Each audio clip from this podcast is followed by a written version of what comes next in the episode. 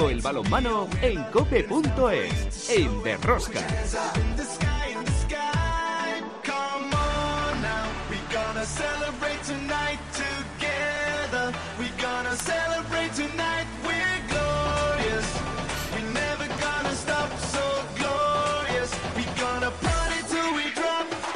Hola, hola, ya estamos aquí otra semana más con todos vosotros. ¿Qué tal estáis todos? Amantes del balonmano, seguidores de Rosca. La Liga Asobal sigue interesante en muchos partidos y con sorpresas tanto por arriba como por abajo. El Ademar de León vuelve a ganar a costa de un, diría yo, decepcionante Bidasoa. Puente Genil, líder provisional de la Liga, y el resto de resultados dentro de la normalidad.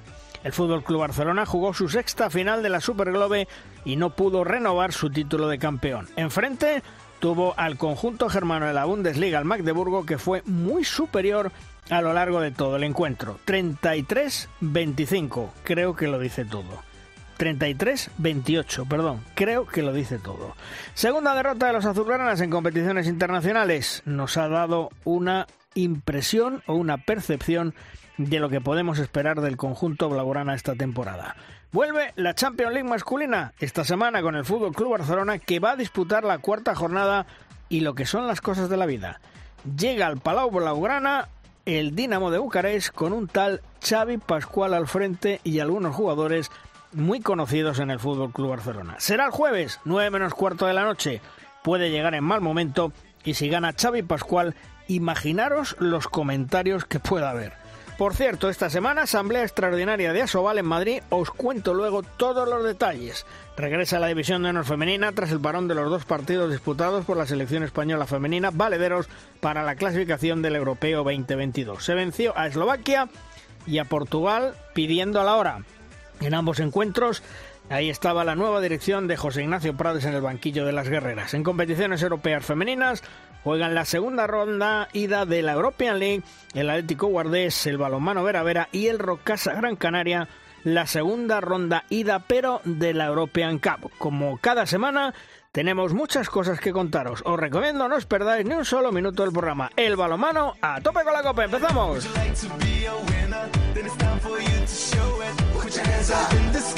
En el control de sonido, David Torrenova. En la producción del programa, Belén Díaz de Arce, al frente de toda esta familia y generosa familia de apasionados del mundo del balonmano, Luis Malvar.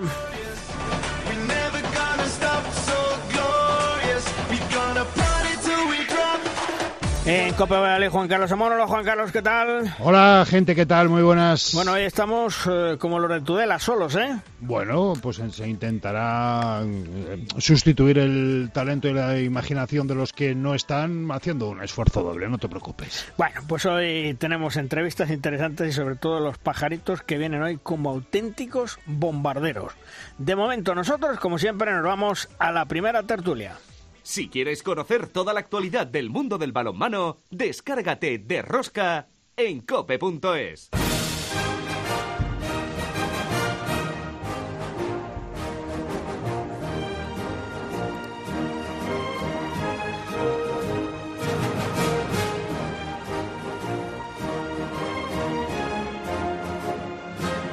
En nuestra primera tertulia, que siempre denominamos la tertulia de los magníficos, hoy dos grandes entrenadores, dos grandes amigos, Falo Méndez. Hola, Falo, ¿qué tal? Muy buenas. ¿Qué tal, Luis? Un placer volver a estar con vosotros esta nueva y ilusionante temporada. Así es. Y también Alberto Suárez. Hola, Alberto, muy buenas. Hola, muy buenas. Bueno, eh, Falo, mmm, sorprendente tal vez de esta jornada de Liga Asobal, la victoria de Sinfín ante un Cuenca, eh, yo diría que en los últimos instantes, y lo que más me ha llamado la atención es eh, la derrota amplia de el Bidasoa, el León. Sí, bueno, yo pienso que está siendo interesante. Ahí había que hacer varias lecturas. Eh, yo pienso que está habiendo muchas sorpresas en, en la Liga. Está habiendo también equipos en construcción, como el Cangas, que hace una machada en Cuenca y luego en casa pues empata al final. Quiero decirte, es un equipo en construcción, lo cual está demostrando que los equipos jóvenes, pues bueno, tienen estos altibajos, pero sí es verdad que está siendo un poco apasionante y con resultados un to- tanto sorpresa, ¿no? Eh, Alberto, ¿Te sorprende cómo está el Bidasoa esta temporada, que no está en su mejor momento, diríamos, porque está muy irregular? Bueno, ahora han incorporado a Leo Renaud, que les va a dar un poco más de vidilla en la primera línea. Estaban muy justos, muy justos la plantilla. Sí es verdad que han entrado un grupo de, de jóvenes que están sumando un montón, hay que darles un poquito de paciencia. Pero como bien decía Falo, está la liga todavía empezando y hay resultados, hay equipos que de un día a otro, pues mira, Ademar viene de perder de muchísimo en Nava y de repente le mete de muchísimo a Bidasoa. Cuenca tampoco sabe si va o si viene. Benidorm no acaba de, con toda la plantilla que ha hecho, no acaba de agarrarse. A Naita le ha costado un montón arrancar. Eh, cambian los resultados de un día para otro. Un equipo que hoy parece muy sólido pasa a la siguiente jornada y pierde esa solidez, quitando un poquito... pues bueno, el Puente Genil, que es la, la, la, la sorpresa, aunque es un equipo que ha dado un crecimiento en los últimos años, tampoco nos olvidemos, y Logroño, que, que por mucha gente que cambie, siempre se readapta muy rápido a, a su estilo de juego y compiten desde el día uno. El resto, pues todavía arrancando, ¿no? Eso te iba a decir, Falo, eh, el Puente Genil es tal vez el equipo revelación esta temporada, o como dice Alberto, se le ve venir porque va creciendo temporada a temporada. Hombre, yo creo que, dice bien Alberto, yo creo que se le ve venir. Ha arrancado tremendamente tremendamente bien la temporada, debe hacer una foto en la clasificación por verse el primero, ¿eh? Pues no sé lo que le dure, evidentemente, pero, pero bueno, yo pienso que es un equipo que está haciendo las cosas muy bien y que este año puede dar una buena sorpresa, por lo menos así... ha hecho el comienzo de la liga, ¿no? Y de que esto también nos da pues otro más en la pelea por los por las plazas europeas, pero sobre todo por tercer, cuarto puesto, que son grandes puestos. Alberto, antes hablabas del Cangas. Eh, ¿el Cangas este año tiene toda la pinta que no va a sufrir a final de temporada? El Cangas tiene a Javi Díaz. A partir, a partir de ahí, un equipo bien trabajado por, por Nacho Moyano, que mantiene el bloque y que va incorporando gente en los puestos que les hace falta. Yo pienso que no, yo pienso que no va a estar en la en la pelea de abajo. También es de destacar que, bueno, ya primeras jornadas y los dos que están últimos, aún haciendo un buen balonmano ambos y estando muy cerquita en los partidos, son los dos recién ascendidos, ¿no? Más Huesca, que parece que siempre le cuesta el arrancar, aunque luego siempre pilla una, una racha buena y se, y se van para arriba. Pero bueno, yo creo que estoy de acuerdo contigo. Pero sobre todo, la creo que cada vez... algo que hablaba el otro día con algún compañero entrenador y que nos llamaba la atención. Los números de los porteros en Liga Asobal, en general, cada vez son mejores. Se consiguen unos porcentajes altísimos que hace unos años eran impensables. ¿Con qué los relacionábamos? Pues también con, con un poquito con la pérdida de calidad o de nivel de la Liga, ¿no? Sobre todo a, a, a nivel de, de primeras líneas. Pero los porteros siempre han sido decisivos y ahora mismo muchísimo más en, en nuestro balonmano. Y estos porteros veteranos, Álvaro de Ita y en Puente Genil también, y Javi Díaz y compañía, pues pues marcan muchas diferencias, ¿no? Es una garantía tener una portería así. Hablaba, sí. Perdona, Luis, hablaba Alberto de, de números. Yo la, la, la semana pasada le preguntaba en la previa del partido de Benidorm a Pisonero que por qué, y es que esta semana se vuelve a mantener esa dinámica, por qué en casi todos los partidos hay un marcador que supera los treinta. Fíjate, nos tenemos que ir a Logroño Nava para cuarenta y uno a treinta y cuatro, o sea... ¿quién le va a decir a Nava que va a marcar treinta y cuatro goles en Logroño y que va a salir goleado de, de, de la pista? Eh, y me decía que había cambiado eh, la dinámica, y no sé si en esto influirá o no precisamente ese aumento del porcentaje de aciertos de los porteros, que había cambiado la dinámica y que los partidos ahora mismo computan una media de dieciocho a veinte ataques más que hace cinco o seis años por partido. Es decir, que estamos hablando de más de setenta ataques por partido, lo cual es una barbaridad a la hora de intentar eh, preparar un encuentro que se va a volver loco sí o sí, que es la dinámica de esta de esta liga. No sé si a Falo o a, o a Alberto le merecen alguna opinión y, y si puede influir en algo eh, esos marcadores que de una semana para otra varían tanto, el hecho eso de que se, se hayan ganado casi veinte ataques por partido con el, la velocidad del juego. Lo que indica lo que indica es que nuestra forma de juego ha cambiado, o sea, se juega a más velocidad, a menos tiempo de control del balón, o más lanzamientos. Yo esto tengo mis dudas si es bueno o es malo. De cara al espectador también tengo mis dudas. Yo como espectador, claro, pues porque soy de otra generación, a mí me gusta más el partido eh, un poco trabado, o sea, el partido más táctico, eh, que cuesta a veces de ganarlo. Eh, tantos goles, eh, bueno, bien, está bien, probablemente no sea la opinión generalizada esa, pero a mí me gusta otro balonmano de control, no de tanto correr y sí, eso. Quiero decirte que el Barcelona que sí hace eso y tal, pero lo hacía con mucha calidad porque tiene jugadores con mucha, con muchísima calidad. Otra cosa es que el resto de, de los mortales, eh, lógicamente, también cometen más errores. A mí a veces los partidos me parece que se vuelven un poco locos y incontrolados, pero es una opinión un poco personal, ¿no? Alberto. Sí, esto tiene la culpa Pasqui y el modelo de juego que implantó en el Barça como el objetivo principal, como él ha explicado muchas veces, de intentar ganar la Champions, que a la larga le dio buen fruto al final del todo. Eh, ahora, fíjate que antes no aparecía dentro del tema estadístico el concepto de posesiones. Ahora las posesiones, tanto ofensivas como defensivas, es lo que más te marca, lo que te dice el ritmo del partido. Eh, sobre cincuenta, si tienes cincuenta posesiones por partido, estás en un ritmo medio. Ya para irte a, a un ritmo alto de juego, ya tienes que irte a a bastantes más posesiones y se mide como factor de control del desarrollo del juego, el número de posesiones. Entras en esa dinámica, bueno, a veces, estoy de acuerdo con Fala, a veces un poco vertiginoso y te, no sabes si vas o si vuelves, condiciona también, hay muchos más lanzamientos, la figura del portero pasa a ser más importante todavía. Estamos hablando de porteros que destacan muchísimo ahora y que, si os fijáis, hace unos años no eran del grupo de porteros de élite, digamos. Ahora la experiencia ya ayuda un montón. También afecta directamente a los jugadores especialistas.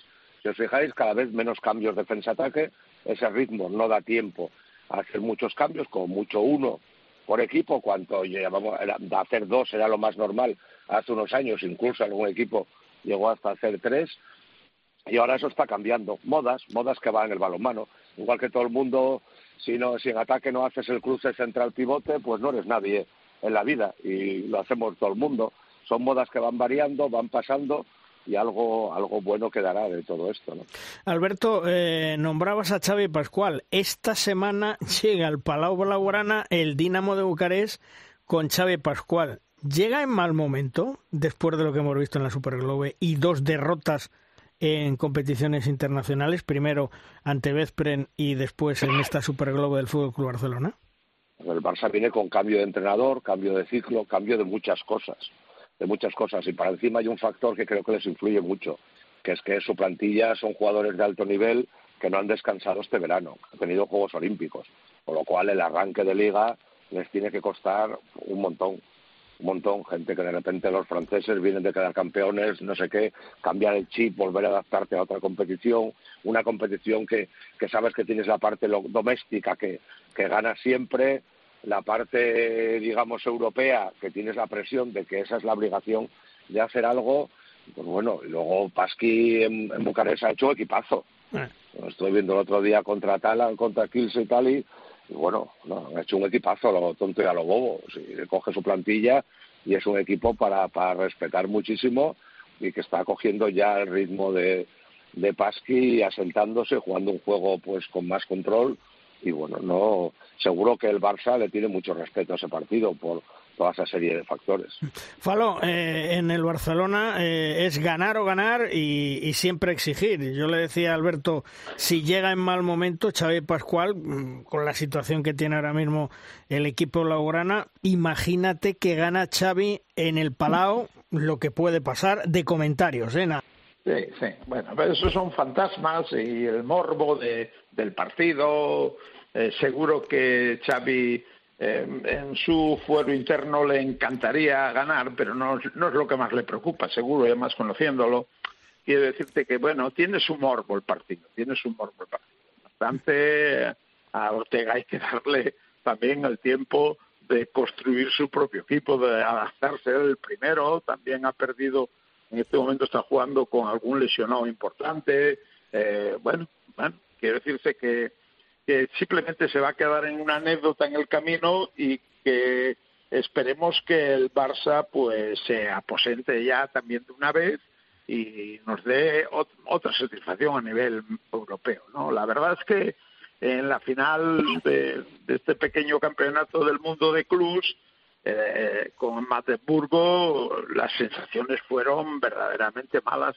Yo no recuerdo desde hace muchos años notar estas sensaciones malas como, como ha ofrecido el Barcelona, ¿no? Y, y además, hablando un poco sobre lo que antes decíamos de, de correr mucho y tal y cual, al Barcelona, si hacemos un poquito de memoria, le cuesta mucho trabajo cuando el equipo rival, cuando el equipo rival hace control de, del juego, o sea, que dice que corre cuando tiene que correr, luego les hace un juego muy posicional, y el otro día las sensaciones fueron muy malas y muy, con mucha superioridad del Magdeburgo. Tampoco es muy normal que los primeros veintitrés ataques del partido acaben en gol, ¿eh?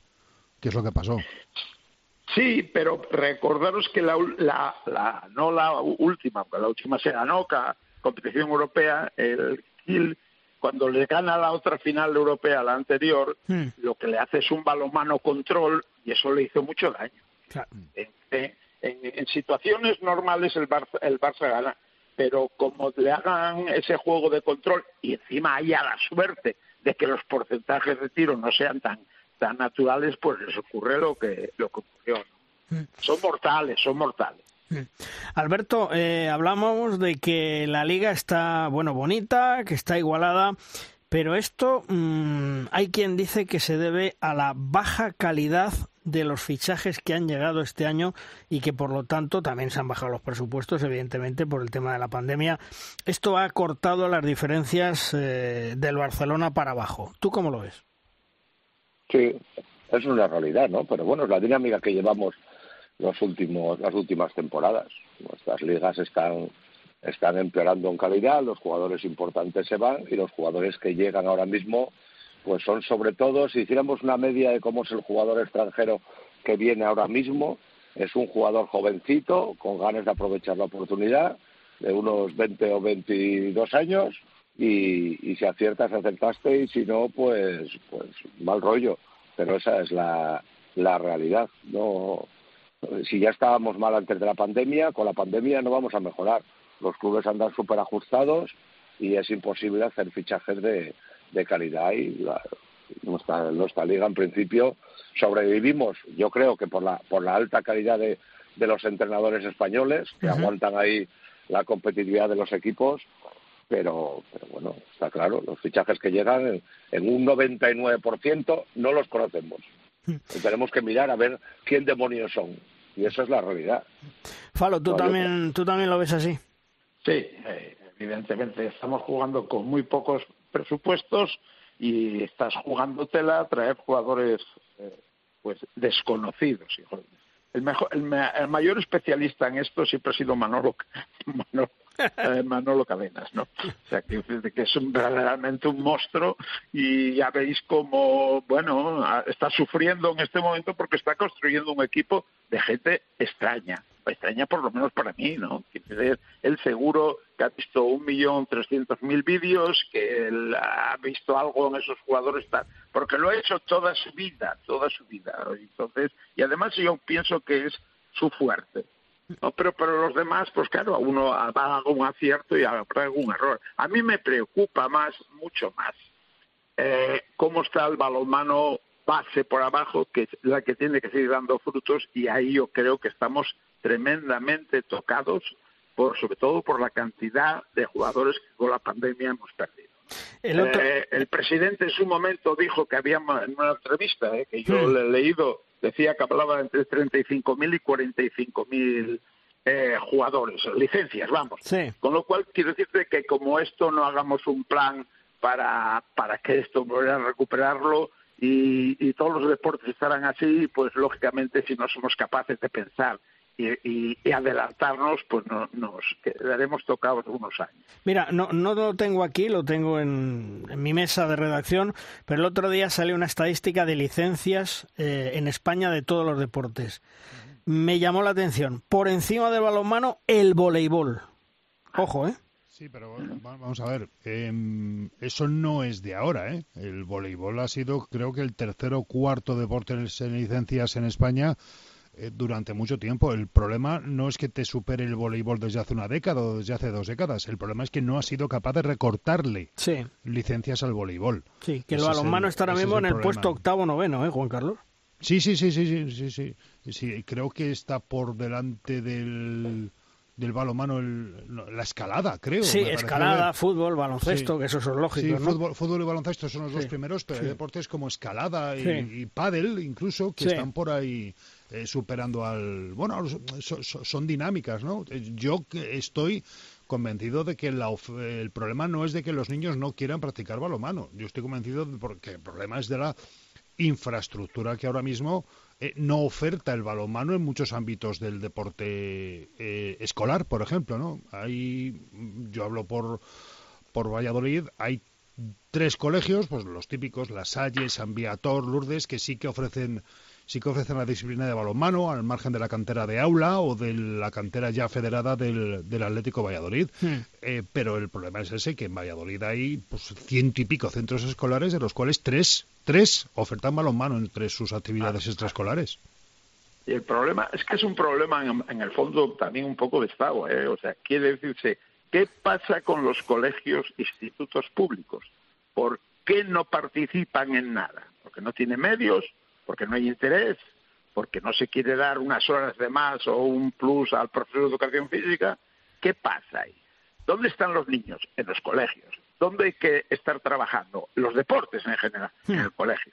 Y el balonmano antes estaba muy implantado en todos los colegios, y lo digo por experiencia propia, que he dado clase durante cuarenta y dos años y evidentemente no existe. O sea, quiero decirte que eh, Valladolid ya acaba de decirlo ahí el compañero, pero en Asturias, público, yo creo que no hay ninguno participa. O sea, esto es tremendo, esto, por eso digo que es un problema de Estado, y eso nos ganan los franceses, por eso son campeones del mundo, tanto masculino como femenino, olímpicos, ¿vale? Sí, Alberto, vosotros sí lo estáis trabajando ahí en, en Aranda, ¿no?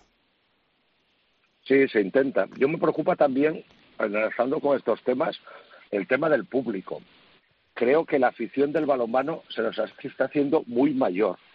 Y vas a los partidos y miras para la grada y la media de edad creo que es altísima. Creo que ahí también eh, estamos perdiendo franjas de edad o no hemos logrado ganar a determinadas franjas de edad mm. también. Y eso creo que nos va a pesar muchísimo, porque la, nuestro público se está haciendo mayor en general, en todos los pabellones, si os fijáis, ¿eh? Sí. Ya son aficionados de toda la vida, que llevan ahí aguantando carros y carretas, pero no regeneramos, no metemos gente nueva. Eso unido a otro problema también que me parece gravísimo, que es el tema de las instalaciones deportivas. Eh, ¿Cuándo vemos una inauguración de un polideportivo en España? En los últimos diez o once años, nada. Vivimos de los pabellones que se hicieron en su momento, cuando Barcelona noventa y dos, por ahí, por esas épocas y tal, que ya se están quedando también mayores, que en algún caso necesitan reformas, y nos hemos quedado un poquito parados en el tiempo en todo. En el trabajo con la base, en la afición, no enganchamos a la gente joven, porque no vendemos el partido como un espectáculo, como hacen en básquet, o como hacen en otros deportes, o como hacen en balonmano en Europa. Sí. ¿Por qué coño no nos damos cuenta de que nos hemos quedado atrás y posiblemente ahora lo que tenemos que hacer es copiar de otros, de otros deportes y de nuestro balonmano, en cómo lo hacen un partido en Francia o en Alemania, que venden el producto durante toda la tarde y en una serie de actos alrededor del partido? Y nosotros seguimos donde estábamos. Y eso, si lo sumas todo, pues es crecimiento negativo, y se nota. Tenéis, tenéis toda la razón. Vamos a ver si de cara al futuro se cambia o se empiezan a, a dar ideas, o por lo menos, yo qué sé, hacer desde la propia federación una, una mesa de diálogo pues con vosotros, con los entrenadores, con jugadores, con colegios, e, e intentar sacar esto adelante, porque el futuro, si no, lo, lo veo francamente negro en cuanto al balonmano, al aficionado, y, y ya no hablemos, que lo hemos comentado muchas ocasiones, en temas de medios de comunicación. Falo, un abrazo, gracias por estar con nosotros, hasta otro día. Muchas gracias a todos, un abrazo. Alberto, lo dicho, un abrazo, gracias por estar con nosotros y, y seguimos hablando a lo largo de la temporada, ¿eh? Gracias. Un, un abrazo, un buen puente a todos. Igualmente, hasta luego.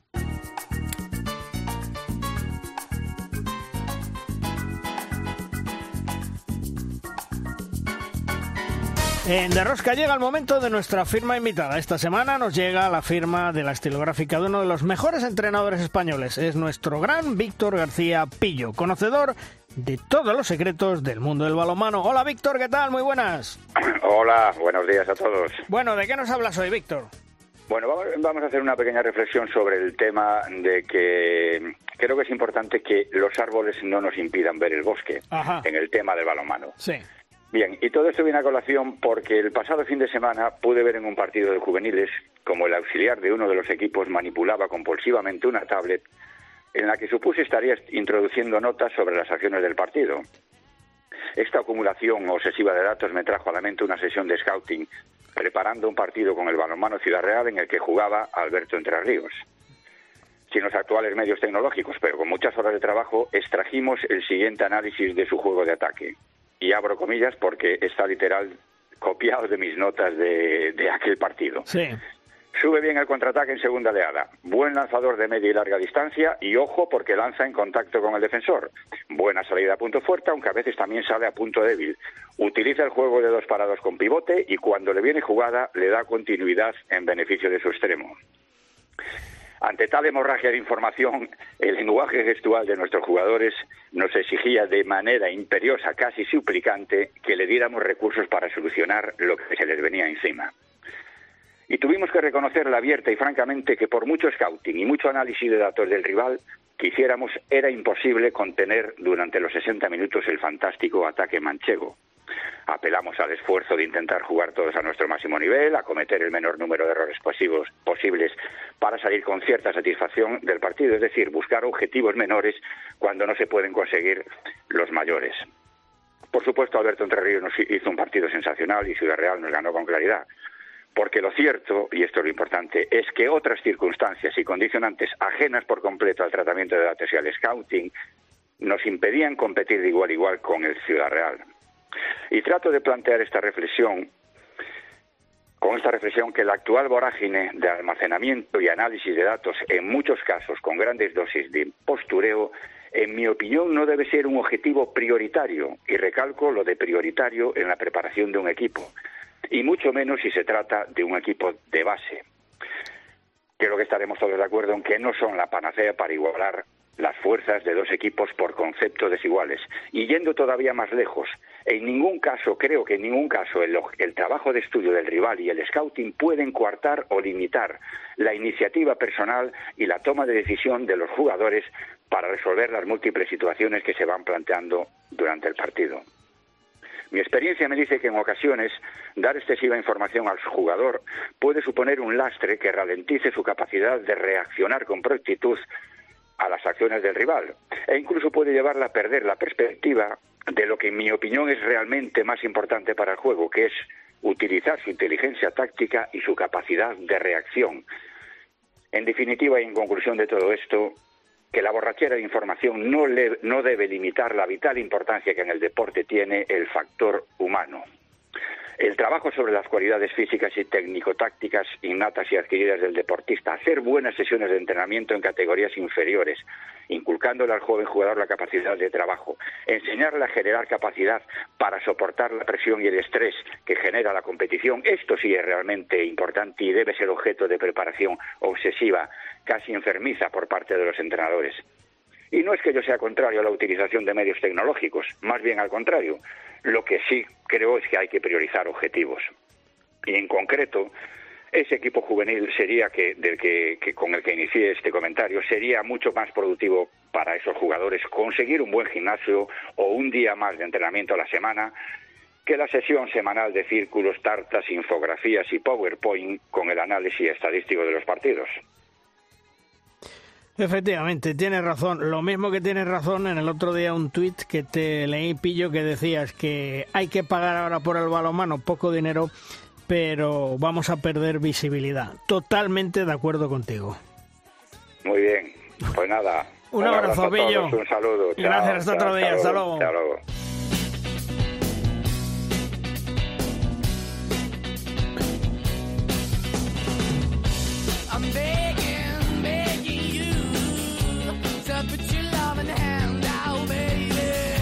Tras los Juegos Olímpicos de Tokio se han retirado de sus elecciones no solo jugadores, entrenadores, sino también algunos colegiados. Entre esos colegiados están la mejor pareja del mundo del arbitraje, los españoles, los canarios, Ángel Sabroso y Óscar Relvé, que han dicho adiós tras una trayectoria en lo más alto e inmaculada. Ahora Ángel Sabroso se ha incorporado desde hace algunas semanas a la Real Federación Española de Balonmano como director técnico del Comité Técnico de Árbitros. Hola Ángel, amigo, ¿qué tal? Muy buenas.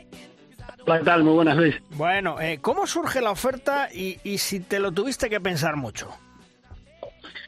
Bueno, eh, durante la pasada temporada, como ya habíamos anunciado que, que después de los Juegos Olímpicos, tanto Óscar como yo consideramos que era un buen momento para, para cerrar la trayectoria nuestra arbitrando, pues ya el Comité Técnico de Árbitros y la Federación Española hablaron con nosotros para intentar echar una mano en tareas de formación.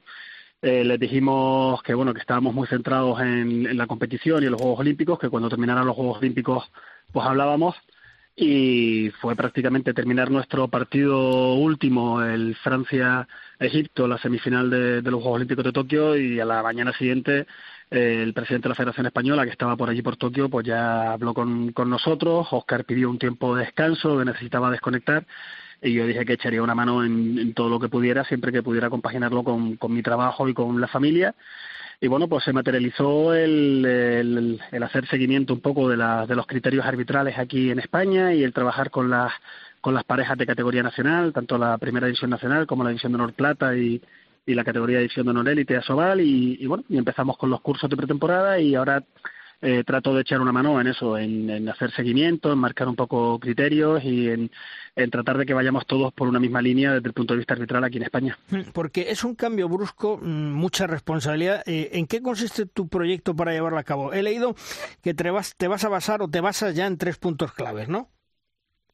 Básicamente formación, eh, seguimiento y evaluación. O sea, yo creo que es muy importante que como los jugadores, como los entrenadores, pues también los árbitros tengan pautas permanentes que seguir, que se que sientan que cada actuación es muy importante y que están siendo evaluados y observados, y que además ese seguimiento que se realiza tenga, pues lógicamente, su correspondencia con el nivel de designaciones que van recibiendo y con dónde terminan, eh, en qué posición terminan y en qué categoría terminan al final de temporada, ¿no? O sea, yo creo que, que, que es de pleno sentido común que el trabajo que uno realiza pues tenga una, unas consecuencias y una correspondencia en, en, en las designaciones que se reciben y en dónde terminan. Como los jugadores, que si trabajan más y les salen las cosas mejor, pues consiguen los puestos eh, y consiguen ser titulares o tener más minutos, o como los entrenadores, que en función de cómo les estén saliendo las cosas, pues terminan más arriba o más abajo en la clasificación. Con los árbitros es exactamente igual. Oye, eh, volvemos a, a, a los Juegos Olímpicos de Tokio en un pequeño impasse. Después del último partido, los compañeros os hicieron un pasillo aplaudiendo, un homenaje. ¿Cómo fue esa despedida en Tokio col, colgando el, el silbato después de, de haber hecho todo lo que habéis hecho, que yo decía que estáis en el top, en el número uno de los árbitros? La verdad que fue muy bonito, ¿no? Fue un, fue un campeonato que, a pesar de la situación del COVID y estar en unos Juegos Olímpicos sin público, tanto para Óscar como para mí fue, fue un terremoto de emociones, ¿no? O sea, era cada día con sensaciones, pues, pues bueno, diferentes, ¿no? Los primeros días de la competición tuvimos que hacer muchos esfuerzos para dejarle claro a todo el mundo que la decisión era inamovible, pues estuvieron intentando eh, convencernos durante los primeros cinco o seis días, y venía uno, venía otro, y bueno, y venía el, el responsable de arbitraje, un delegado, venía una pareja, otro compañero tal, pero venga, ¿cómo lo van a dejar? Pero si París está ahí a la vuelta de la esquina, pero si solo faltan tres años para París dos mil veinticuatro, y ya cuando se dieron cuenta que, que lo teníamos muy, muy pensado, muy meditado, pues entonces eso se tornó en mucho apoyo, en mucho cariño, cuando un día nos regalaron una camiseta firmada por todos, otro día que sí, sácate una foto conmigo porque es la última vez que vamos a estar juntos, otro día que tal, y después ya la sorpresa, pues pues la verdad que espontánea, y que no nos esperábamos, de que en nuestro último partido pues nos estaban esperando en la puerta del vestuario haciéndonos ese ese pasillo. Bueno, la verdad que somos muy afortunados, ¿no? Durante el último mes, tanto en los partidos aquí en España como después en lo que lo que vimos en Tokio, no hemos sino recibido un aluvión de cariño. Eh, el último partido que pitamos en España, ese amistoso entre España y Portugal, que las dos selecciones también nos hicieran un pasillo, y bueno, son cosas que, que, que van a ir siempre en, nuestro, en nuestra memoria, ¿no? El, el último partido de Asobal que pitamos, con un reconocimiento también, y bueno, o sea, al final son de esos recuerdos que tenemos, las camisetas de esos últimos partidos, los silbatos que usamos, y, y, bueno, y el cariño recibido por parte de todo el mundo, pero ya está, ahora ya Raúl y Sabroso han pasado página y ahora lo que hay que centrarse en las, en las siguientes parejas que llegarán y que están y que y en lo maravilloso y grandioso que es nuestro deporte, que esto continúa y que absolutamente nadie es imprescindible. Oye, dime una cosa, eh, Ángel, termina el partido Francia-Egipto, los eh, equipos se van, vosotros llegáis a la mesa, eh, ahí cogéis vuestras cosas eh, y vais ya camino de, de vestuario. ¿Qué sentiste? ¿Qué se te pasó en ese momento por la cabeza cuando abandonaste la pista por última vez como árbitro?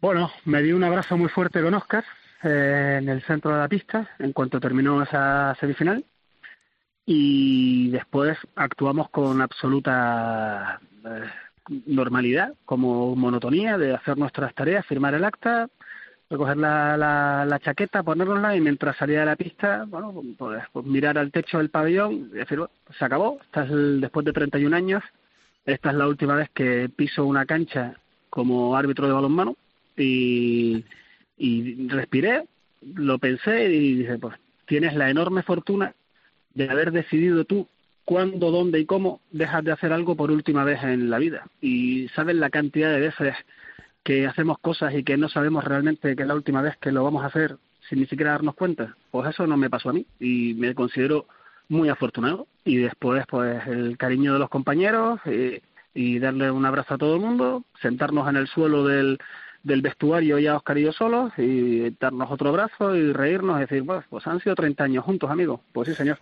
Y que y, y así. Y la verdad que con mucha con mucha normalidad, ¿no? Y, y bueno, y como era algo que estaba muy meditado y que teníamos muy asumido y que queríamos marcharnos haciendo las cosas bien, compitiendo hasta el final, sin sin faltarle el respeto a, al deporte que amamos y, y bueno, y entregándonos siempre. Y, y cuando empezábamos a sentir, oye, lo que no puede pasar es que después de haber entregado toda una vida en esto, pues pues empecemos a ir cuesta abajo, no nos demos cuenta y empecemos a faltarle el respeto aquí a los equipos, a los jugadores, a la competición, al balonmano, y marcharnos por aquí por la puerta atrás. Eso no puede pasar y lo tenemos muy claro. Y yo tengo solo cuarenta y tres y Óscar acaba de cumplir cuarenta y cinco y, y dijimos, da igual, o sea, este es el momento de hacerlo. Y así fue, Luis. Y supongo, ¿qué tal, Ángel? Soy Juan Carlos desde Valladolid. Supongo que realmente uno se da cuenta de que esto se ha acabado cuando de repente dejan de llegar correos con designaciones y no tiene que hacer la maleta el viernes, ¿no? Sí, eh, la verdad que este hecho es un poco lo, lo que más echo de menos, ¿no? Esa sensación de estar en la pista, del, del, del viajar, del salir de casa, pero estoy ganando en otras cosas maravillosas, ¿no? Yo tengo dos niñas pequeñitas, una de siete y otra de cuatro años, eh, que están asombradas como diciendo, y papi, otro fin de semana y no se va, ¿verdad? Y dice que es bien, y estoy saliendo a jugar con ella, y estoy viendo mucho balonmano, ¿no? Esta, esta es mi vida, es una droga que, como todos sabemos, como tú bien sabes, se te mete en el cuerpo, es una droga sana que no te que no te abandona, ¿no? Y, y bueno, y viendo mucho mucho balonmano, de, de, de, que aquí en España, de muchas categorías, recibo muchos correos electrónicos con muchos clips y con muchas dudas y muchas consultas y trato de ayudar a, a todo el mundo y viendo muchos partidos de Champions y también fuera, bueno, algún algún correo electrónico de la de la europea y de la y de la E H F para intentando engancharnos a a echar más manos, pero bueno, dosificando un poco para intentar lo que en lo que te comprometes, pues hacerlo bien, ¿no? Porque al final el que el que mucho abarca poco aprieta, ¿no? Y, y bueno, pues intentando pues, seguir conectado y lo voy a intentar hacer siempre, pero bueno, de, dosificando para para que aquello en lo que me pueda comprometer, pues pues poder hacerlo lo mejor posible. De todas formas, de todas formas, perdona Luis, sí, porque esto es un dato in, importante que puede derivar eh, el cauce de la entrevista. Eh, tú, Ángel sabía que iba a ser un año especial. Porque acertó el ganador de Eurovisión.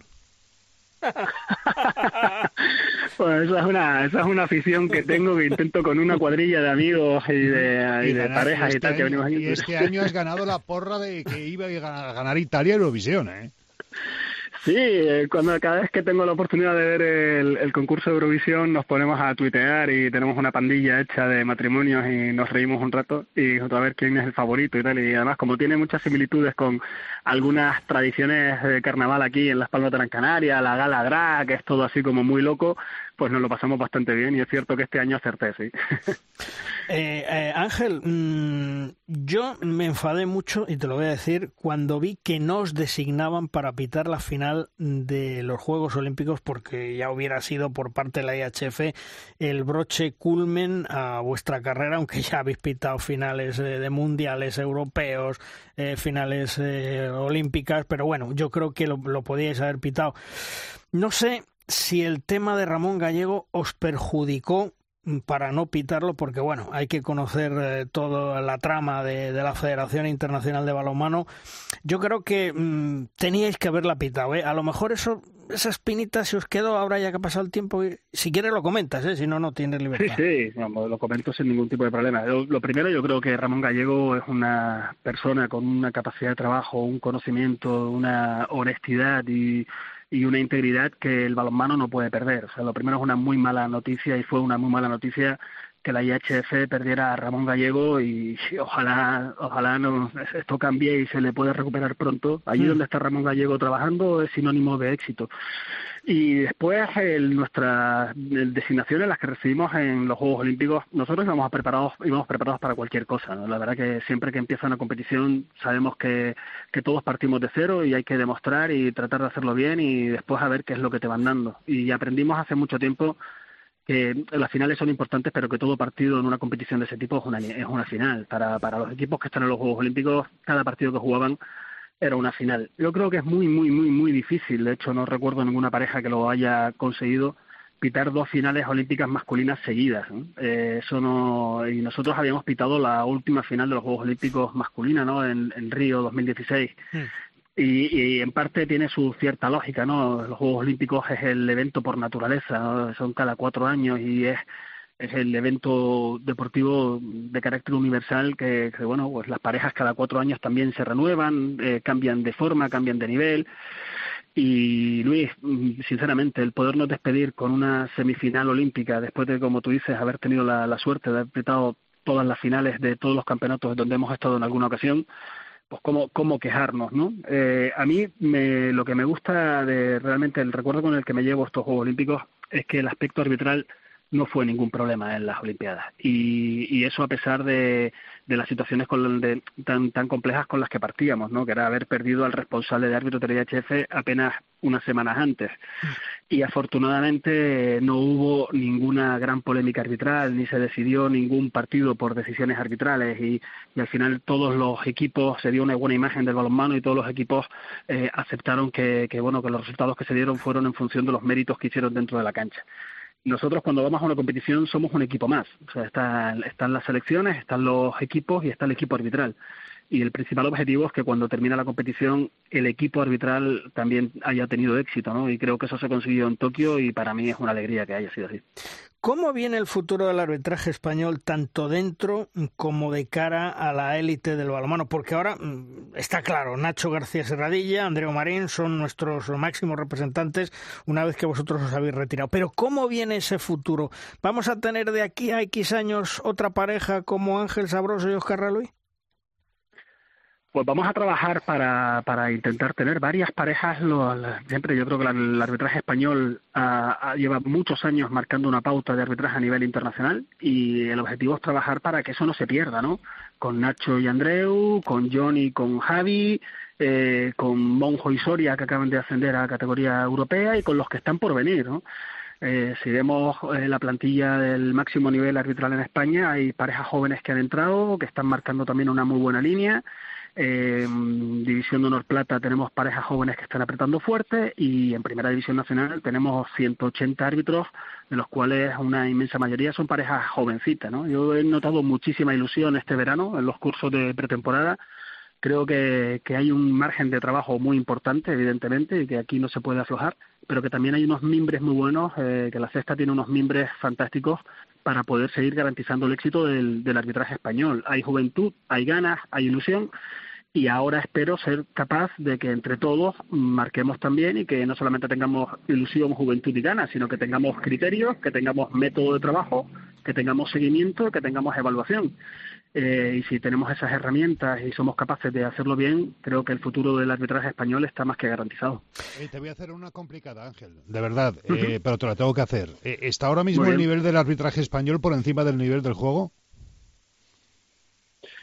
Yo creo que no, sinceramente. Eh, yo creo que no. Y soy absolutamente sincero. Yo creo que estamos viendo una liga Asobal que se puede dar cualquier resultado en cualquier partido, eh, pero cualquiera en cualquier partido, y creo que eso es muy bueno para la competición. Y creo que el arbitraje tiene que estar preparado precisamente para eso, ¿no? Eh, es cierto que hemos pasado una crisis, es cierto que hemos pasado un bajón de nivel en cuanto a salarios, en cuanto a estrellas, eso a nadie se le esconde, pero sin embargo hemos ganado otras cosas. Estamos ganando en emoción, estamos ganando en que cada vez salen jugadores más jóvenes, estamos estamos ganando en resultados que se pueden dar en cualquier partido, en cualquier cancha, y que no se puede salir nunca ni a jugar, ni por tanto tampoco a arbitrar con, con ideas preestablecidas.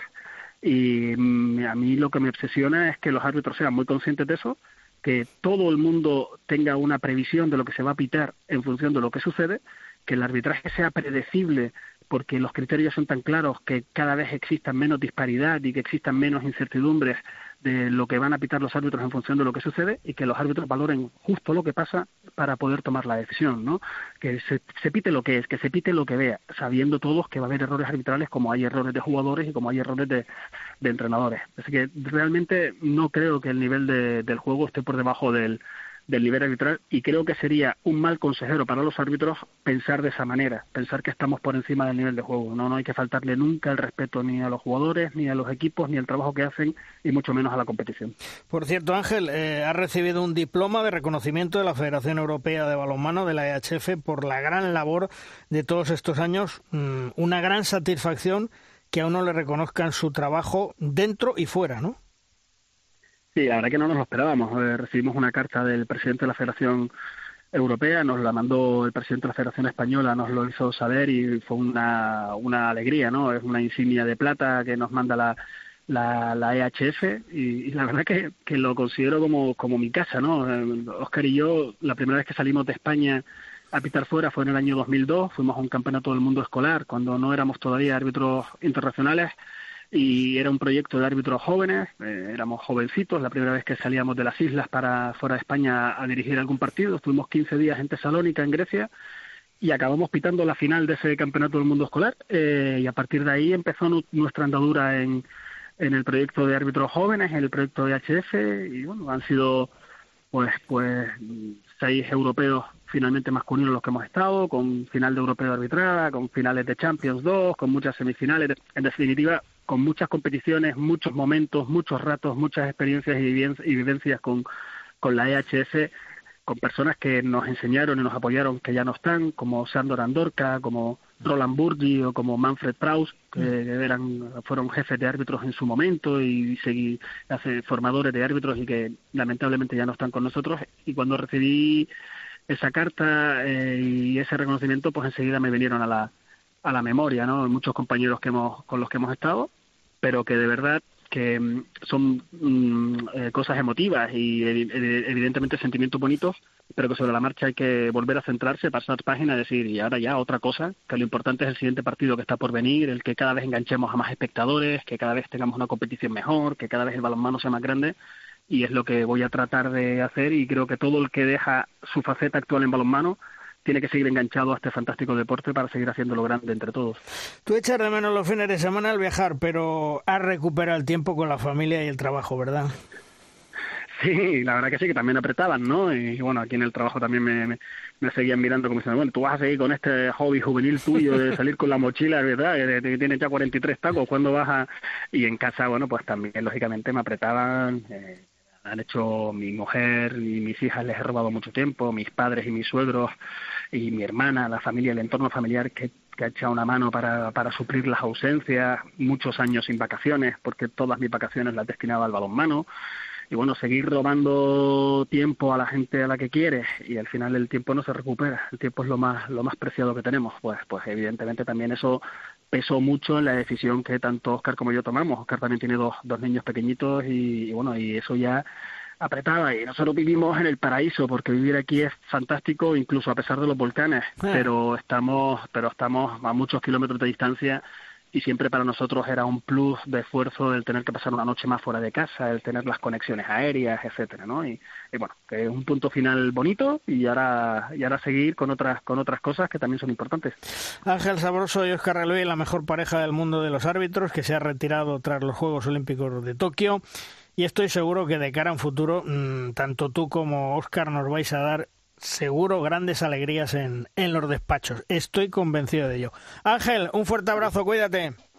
A ustedes, un saludo muy fuerte. Un saludo. Hasta luego. Un saludo.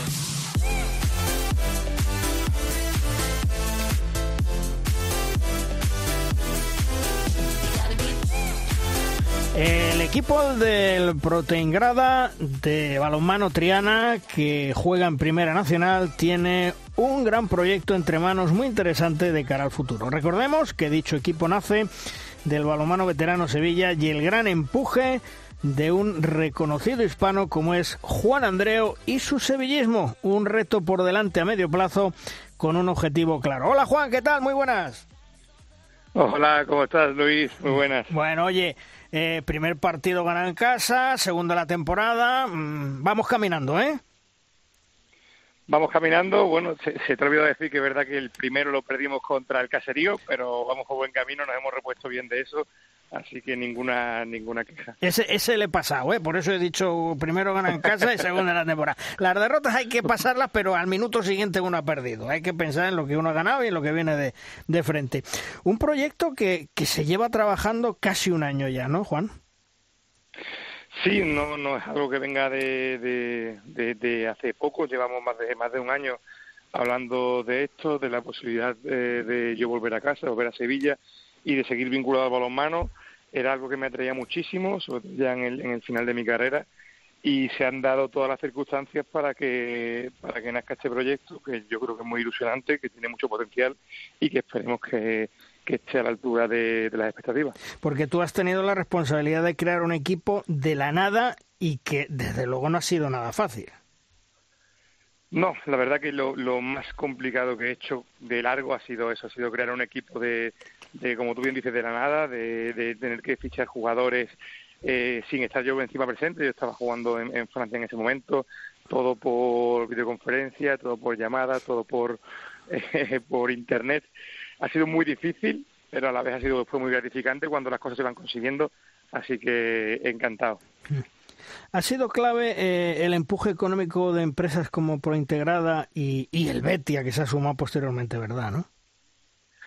Bueno, la, la, la palabra clave tal vez se queda corta. Sí, es, es que sin sin eso no podíamos hacer nada. Era era necesario un empuje económico. En el balonmano eh, está ligado al, al tiene que estar ligado al sector privado.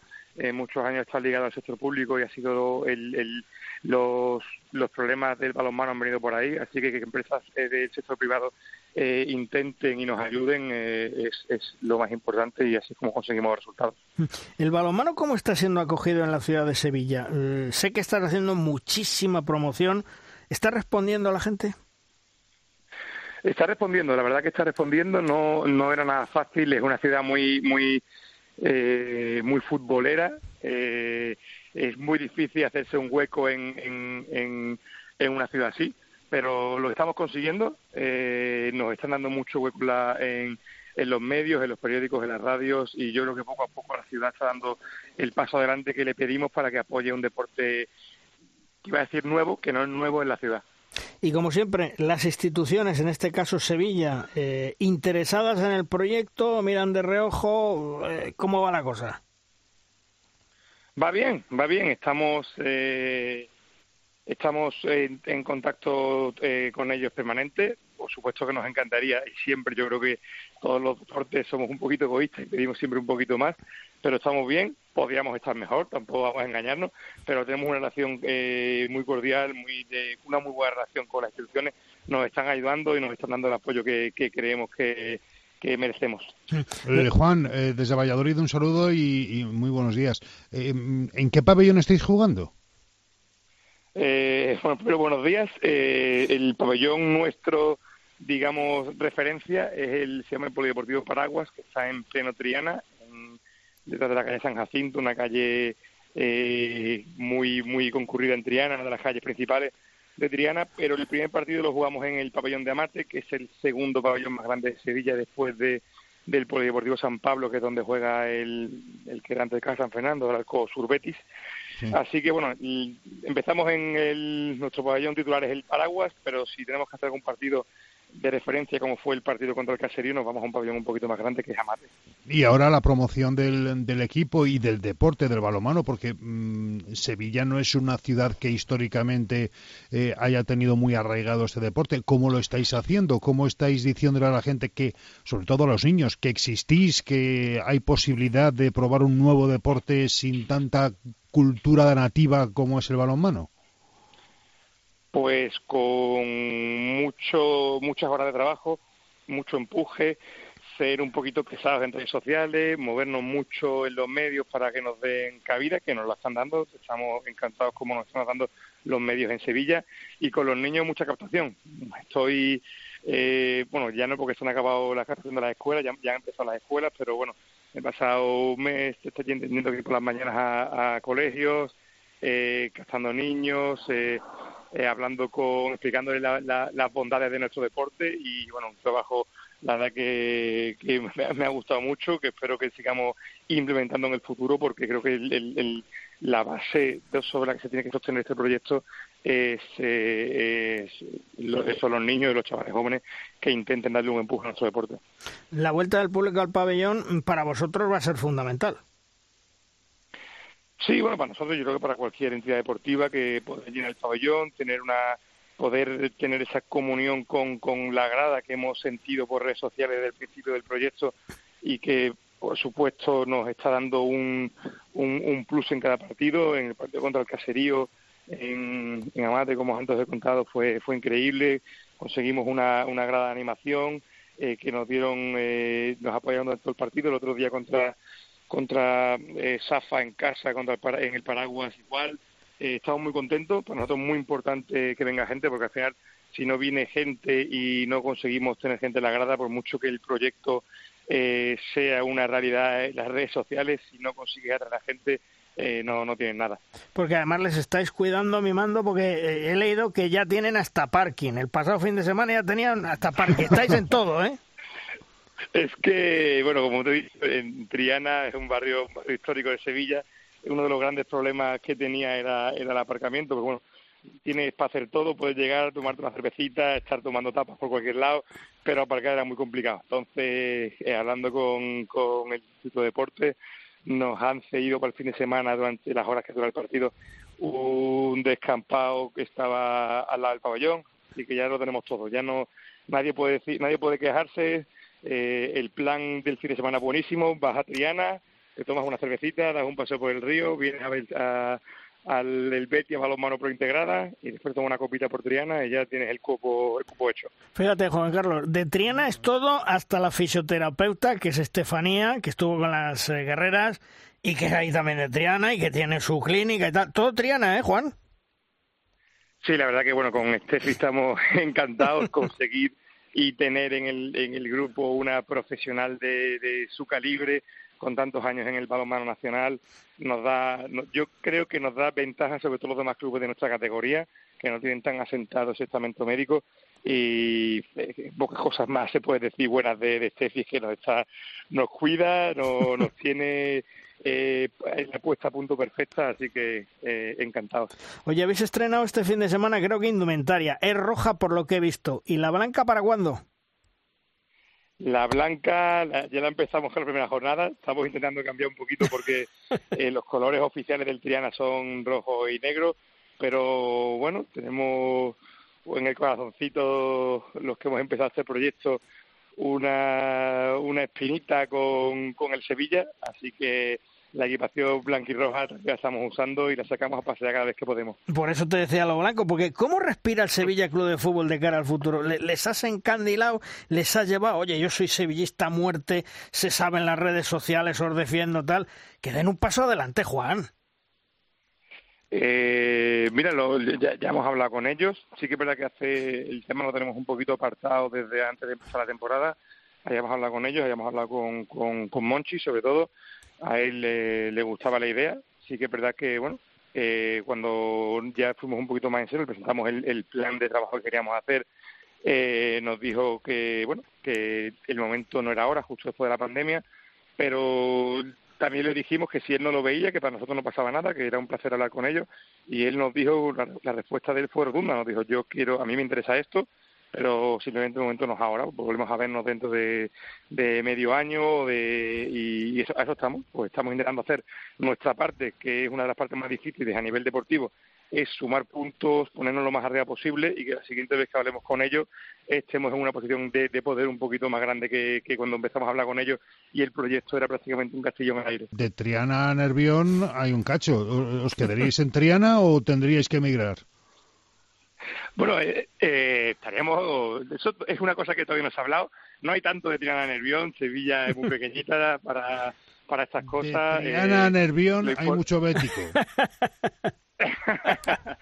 y, y nosotros también encantados de que vengan béticos a vernos, que es lo que lo que tenemos que hacer, es unir a la ciudad en, en ese sentido, en un deporte tan bonito, y sobre todo, bueno, aprovechar todas las oportunidades que nos, que nos dé la vida y nos dé el deporte. Y lo que sería impresionante es conseguir esa oportunidad con el Sevilla.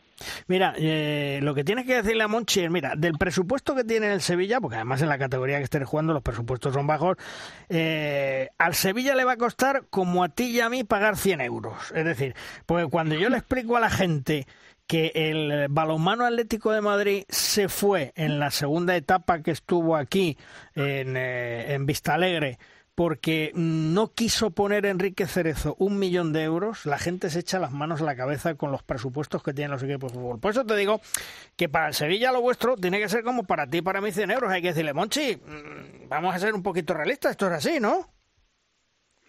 Sí, no, ya te digo que cuando hemos presentado, hemos presentado un plan de trabajo, hemos presentado presupuestos, hemos ido, hemos hecho una, una tarea de presentación del proyecto bastante profesional. Eh, ellos les ha gustado el, el, el, el proyecto, les han gustado las cifras. Eh, no les han parecido para nada descabelladas. Por supuesto, un, una, una entidad como el Sevilla, que maneja presupuestos de doscientos y trescientos millones de euros, lo que nosotros podemos presentarles eh, hablando eh, son casi minucias, pero bueno, sí que es verdad que al final eh, una marca tan importante como el Sevilla no se puede eh, juntar o no puede acercar su nombre a cualquier cosa, y bueno, tenemos que poner nosotros de nuestra parte, tenemos que eh, conseguir resultados, tenemos que ser más importantes en la ciudad. Lo que te he dicho un poquito antes, nosotros tenemos que hacer nuestra parte para que después el paso que tengan que dar ellos sea más fácil. Ya para terminar, ¿cuáles son los rivales directos para ese ascenso que, que queréis tener? ¿Cuáles son esos rivales? Bueno, yo creo que la verdad es que tenemos una, una categoría muy complicada, un grupo muy difícil. Por supuesto que eh, Caserío, que el año pasado quedó campeón de grupo, uno de ellos, Bolaños... y Casa, eh, Pozo Blanco empezó muy bien. Yo creo que es una, una, una categoría muy difícil, noventa y seis equipos, solo suben tres, pero bueno, eh, seguro que todo el mundo tiene mucha ilusión, pero más ilusión que nosotros, no, a eso no nos va a ganar nadie. De todos modos, Juan, la promoción que estás haciendo tú personalmente, porque eres el, aunque te acompañen eh, los jugadores, las empresas, pero eres tú el alma mater de todo este proyecto, eh, la promoción que estás haciendo es una promoción brutal, como bien dices, eh, te están respondiendo los medios de comunicación de Sevilla y medios nacionales como, como es el nuestro, y yo creo que es muy importante, muy importante, no solamente para sacar este proyecto adelante, sino, antes lo hablábamos eh, con entrenadores, para potenciar el balonmano en ciudades donde no hay, para potenciar el balonmano con la gente joven, porque a esto a esto hay que darle otro aire, ¿eh? Sí, he escuchado un poquito de la entrevista anterior con, con Ángel y escuchaba y decía algo como que cuando te dejas del balonmano o acabas con el balonmano tienes que seguir vinculado de alguna manera. Yo todavía no lo he dejado propiamente dicho, pero sí que es verdad que creo que todo lo que podamos hacer por nuestro deporte, que, que es impresionante, que es que es maravilloso, y todo lo que nos ha dado a nosotros, a los jugadores, a los árbitros, a los entrenadores, a los aficionados, a los periodistas, todo lo que podamos hacer por nuestro deporte es poco. Y bueno, yo pongo mi granito de arena, eh, aprovecho un poquito la ola que ojalá se convierta en un tsunami, que, que es ahora el balonmano pro integrada, el, el Betis balonmano pro integrada, que es este pequeño reconocimiento que tengo en mi ciudad, aprovecharlo hasta el máximo para intentar conseguir que las máximas de instituciones, las máximas de empresas, las máximas de, de espectadores vengan al partido y apoyen a nuestro equipo.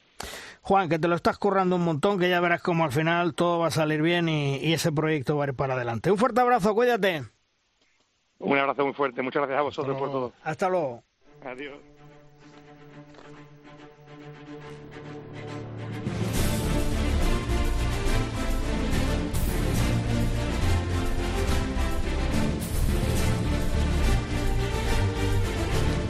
En De Rosca llega nuestro tiempo de debate.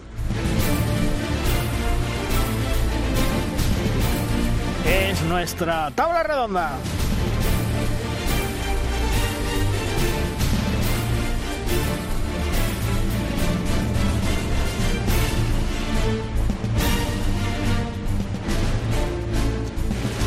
Una tabla redonda que cuenta hoy con Paula San Esteban de Pasión Balonmano. Hola Paula, ¿qué tal? Muy buenas. Muy buenas, chicos. Bueno, eh, antes de, de entrar en materia, ¿qué valoración me haces de la selección masculina y femenina en los Juegos de Tokio? Yo creo que no me equivoqué mucho en lo que dije, ¿verdad? Sí. Yo creo que no, no me confundí mucho. A ver, tiene que haber... ahora con todos los cambios que ha habido en la femenina y todo, pero que vemos que todavía no siguen acoplándose, tiene que haber cambios y bueno, poco a poco la femenina es la que más me está preocupando ahora mismo, a día de hoy, ¿eh? Sobre todo creo que después un poco de, de la imagen que se dio ayer ante Portugal, sí, se ganó, pero es que estamos... En pero de esa manera, claro, de esa manera, vamos claro, a dejarlo. Claro. Y o sea, lo... no es ganar por ganar, es también saber dar una buena imagen, cosa que no se está haciendo. Y lo peor es que estamos a, a menos de dos meses del Mundial aquí en España. Y bueno, y las normas nos las pasamos por el forro cuando queremos o cuando no, porque... supuestamente un, entre, un seleccionador de la máxima categoría, tanto masculino como femenino, no puede estar en la, eh, entrenando en la máxima categoría en España. De hecho, se está haciendo, aunque digan que después del Mundial se, no, va, no va a continuar Prades ni nada. Para unas cosas sí, para otras no, no lo entiendo. Yo las normas están para cumplirse. Eso te iba a decir, las guerreras a menos de dos meses para el Mundial, Prades en el banquillo. Sensaciones ante y Manol, y Manol, y Manol sí, de segundo, perdona. Del Vera, sí, del Vera Vera. Y digo, esas sensaciones ante Eslovaquia y Portugal, sobre todo ante Portugal, fueron muy preocupantes, ¿no? Para mí sí, porque, por ejemplo, Eslovaquia sí sabemos que, que te puede dar guerra a la primera parte, pero no tiene ese fondo de armario como tiene Portugal. Y, de hecho, contra Portugal se sufrió mucho... y espérate a la segunda fase cuando ya nos toquen los gordos, porque vamos a ver muchas sorpresas ahí, ¿eh? Pablo Barrantes también de COPE Huesca, compañero que se suma a la tertulia. Pablo, muy buenas. Hola, ¿qué tal? ¿Cómo estáis? Muy buenas. Bueno, le estaba diciendo a, a Paula, valoración de la selección masculina y femenina en los Juegos de Tokio, ya así para empezar, aunque ha pasado todavía un, unos meses, eh, pero, mm. pero ¿qué valoración me haces, Pablo? Bueno, a ver, eh, un poquito lo esperado, ¿no? Yo creo que tampoco imaginaba... Eh, eh, ¿Esperabais más vosotros?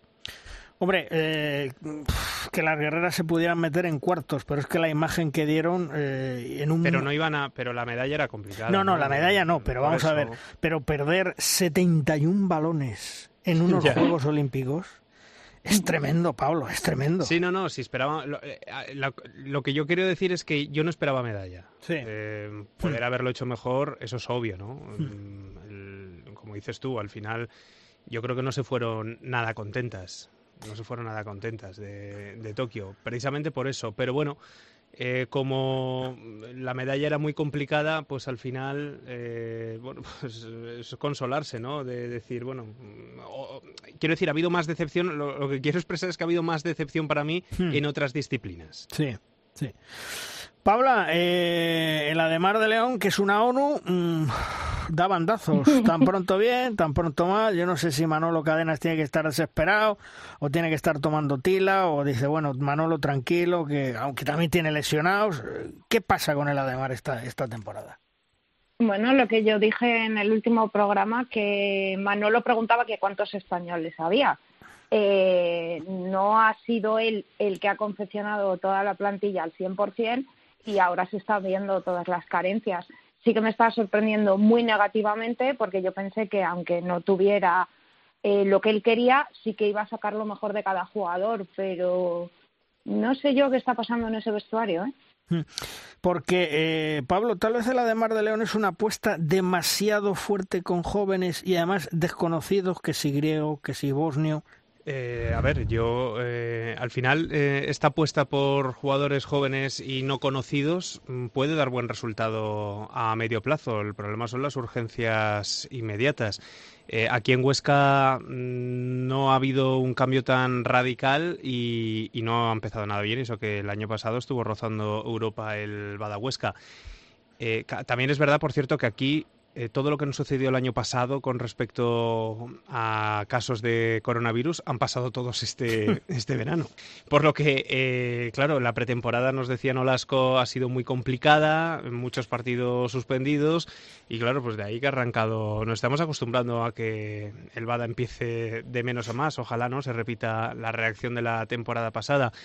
No sé, yo, claro, el nombre de Ademar tira mucho y las exigencias son mucho más elevadas que, que en Huesca, pero yo, vamos, eh, Paula sabe mucho más, ¿no? Pero sí, yo sí. creo que la paciencia, ¿no? Eh, es cuestión de, de esperar un poquito más. Hola, Pablo, hola, Paula. Eh, yo estoy de acuerdo con, con los dos, pero añadiría un matiz más. Eh, el, vamos a ver, al Ademar se le exige, casi se le exige por historia, por currículum y por calidad de, de institución y de entrenador, que las transiciones sean consiguiendo resultados. Y yo creo que eso es muy, muy, muy complicado a todos los niveles, incluyendo, eh, extrapolándolo un poco también al nivel de las guerreras. Lo que pasa que al nivel de las guerreras hemos, exigi- hemos elegido quizás la transición en el peor momento posible, que es a dos meses de un mundial que organizas tú. Pero eh, te- dejando eso, eso de lado...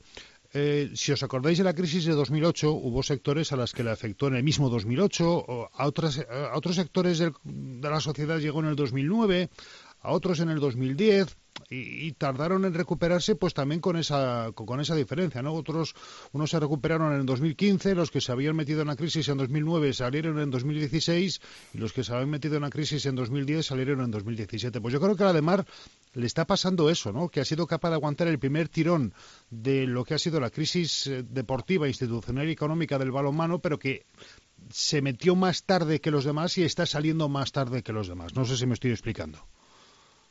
Paula. Sí, hmm. sí, y a ver, estoy contigo y no estoy contigo. Porque, por ejemplo, eh, primer punto, los Juegos Olímpicos, una vez que hayan terminado, no esperes un mes y pico a cargarte a un seleccionador. Hazlo automáticamente, hmm. pienso yo, ¿eh? Sí. Y lo segundo, al Ademar no... A ver, yo en este momento n- a Manolo no le echaría la responsabilidad, te quiero decir. ¿Por qué? Porque Manolo no ha elegido su plantilla al cien por ciento. ¿Vale? Y, y entonces, por lo tanto, el entrenador tampoco tiene tanta culpa de si yo elijo toda mi, mi plantilla. Y la segunda parte, eh, ¿está saliendo? ¿Está seguro? Yo me voy, lo voy a dejar ahí, ¿eh? No, no, no, no, no, porque... no, no, no, no quiero decir que esté saliendo, quiero decir que le está costando más superar el bache que otros equipos pues han conseguido salvar. Algunos les ha costado el descenso, pues chico, pues ¿qué, qué, qué se le va a hacer? Pero hay otros que han conseguido eh, mantenerse a cierto nivel, como, como el balonmano Logroño, ¿no? Que siempre también lo ha pasado mal, pero parece que ha conseguido salir a base de guardar como la hormiguita réditos de temporadas anteriores, pero eh, además me da la sensación de que... no sé, abre el cajón y no tiene más ropa limpia de la que, que tirar. Entonces quizá Manolo, no lo sé, habló de, habló de suposiciones. Le habrán dicho, ¿quieres dos jugadores diferenciales y catorce de relleno? ¿O quieres ocho jugadores de un nivel medio y los otros ocho de un nivel inferior? ¿O te conformas con dieciséis jugadores que sean uno más? Que, que ninguno sea un diez, que todos sean un siete. Pues ahora mismo no sé cuál ha sido la situación en la pretemporada, Paula. No, las, las situaciones que seguimos es lo que yo he dicho. Todavía la Ademar no tiene saneadas sus cuentas, por lo tanto no puede hacer fichajes de renombre ni nada que se le parezca. Y es que vuelvo a decir... Es que hay jugadores que están otra vez exigiendo el dinero que no se les ha dado del concurso de acreedores. Si partimos de esa base, que supuestamente estoy limpio, pero es que no están limpios, eh, ahí viene todo el problema. Bueno, pues con esa base hay que pasar una travesía que han pasado muchos equipos y, y a lo mejor lo que hay que pedir es paciencia y que el objetivo sea permanencia. Mm-hmm. En fin, vamos a ver cómo se resuelve esto. Por cierto, me cuentan mis pajaritos... Ah, bien pajaritos. Unos pajaritos que, os advierto, vienen hoy cargados como bombarderos. Que sobre la decisión de los equipos de Asobal, que os venimos con tanto, de no jugar la Copa del Rey, al parecer, cada día son más los equipos los que le han comunicado a la Real Federación Española de Balonmano que sí van a disputar la Copa del Rey. El próximo domingo, diecisiete de octubre, se disputará la eliminatoria de los equipos de División de Honor Plata y en noviembre será el sorteo para la segunda ronda, ya con los equipos de Asobal que han dicho que sí la juegan. De momento, el Comité de Competición de la Española Balonmano ha abierto expediente disciplinario, ojo, expediente disciplinario, a todos aquellos clubes de Asobal que no contestaron al requerimiento de si jugaban o no la Copa del Rey. La realidad es que ya hay bajas en las filas de los trece equipos de Asobal que no querían jugarla. Algunos ya han dicho por escrito a la Real Federación Española de Balonmano que sí van a jugar la Copa del Rey. Recordemos que la sanción para los clubes, esa sanción de no jugar la Copa del Rey, si llega a producirse, sería de alrededor de hasta treinta mil euros y dos años más de no poder participar en dicha competición. Es decir, nos vamos hasta junio del veinticuatro. ¿Pensáis que va a haber mmm, lo que tiene que haber pelenguendengues para mantener y no en Mendalla el no jugar la Copa del Rey estos de Asobal? No. ¿Tú, Paula? Yo creo que no, que creo que todos van a entrar por el redil. ¿Y tú, Juan Carlos? Yo creo que va a haber alguno que diga mmm, mmm, pagan de los míos. O sea, que siempre va a haber un tonto útil. Yo creo que sí. Pues no lo creo. El futuro, yo, yo espero por el bien de ellos que no, ¿eh? Porque el futuro es complicado. Porque además os voy a decir una cosa, esta semana está Asobal que, que no hay quien la conozca, como decía, eh, como decía el Guerra, eh, va a llegar un momento que no le va a conocer ni la madre que lo parió. El próximo jueves, catorce de octubre, es decir, esta semana, se va a celebrar la Asamblea General Extraordinaria de Asobal en la sala principal del Consejo Superior de Deportes de Madrid. La primera convocatoria a las once y media, la segunda convocatoria a las doce. Una reunión que parece ser que ha sido a petición del Consejo Superior de Deportes que desea, deseaba saber qué opiniones tienen todos los clubes de Asobal de lo que está pasando en el balonmano. El orden del día es el siguiente. Punto uno. Presentación en el Consejo Superior de Deportes de las ayudas a los clubes. Veremos a ver qué ayudas son. Punto dos. Información del Consejo Superior de Deportes de las ligas profesionales. Ya os digo que el Consejo Superior de Deportes les va a decir, les va a comunicar que ser liga profesional en estos momentos es inviable. Tercer punto. Información sobre la mediación del Consejo Superior de Deportes. Esto es el tema de la Copa del Rey, la Supercopa de España, los derechos audiovisuales. Ya sabéis la teoría del Consejo que os he dicho siempre. Si me traes un problema, tráeme la solución. Solución que no lleva. Presentación del nuevo director general de Asobal, el que sustituye a todo un Joan Marín. La pregunta es, ¿será otro amiguete más del clan de Pancho Villa? ¿Será cercano a Santander? Pues saldremos de dudas. Situación de la inscripción como socios de Asobal. Veremos a ver qué pasa con los equipos, que algunos tienen pago aplazado, que a otros se les respeta. Veremos a ver. Ratificación de acuerdos. Séptimo, Copa Asobal. Ahora os lo explicaré. Tendrán que buscar otra fecha.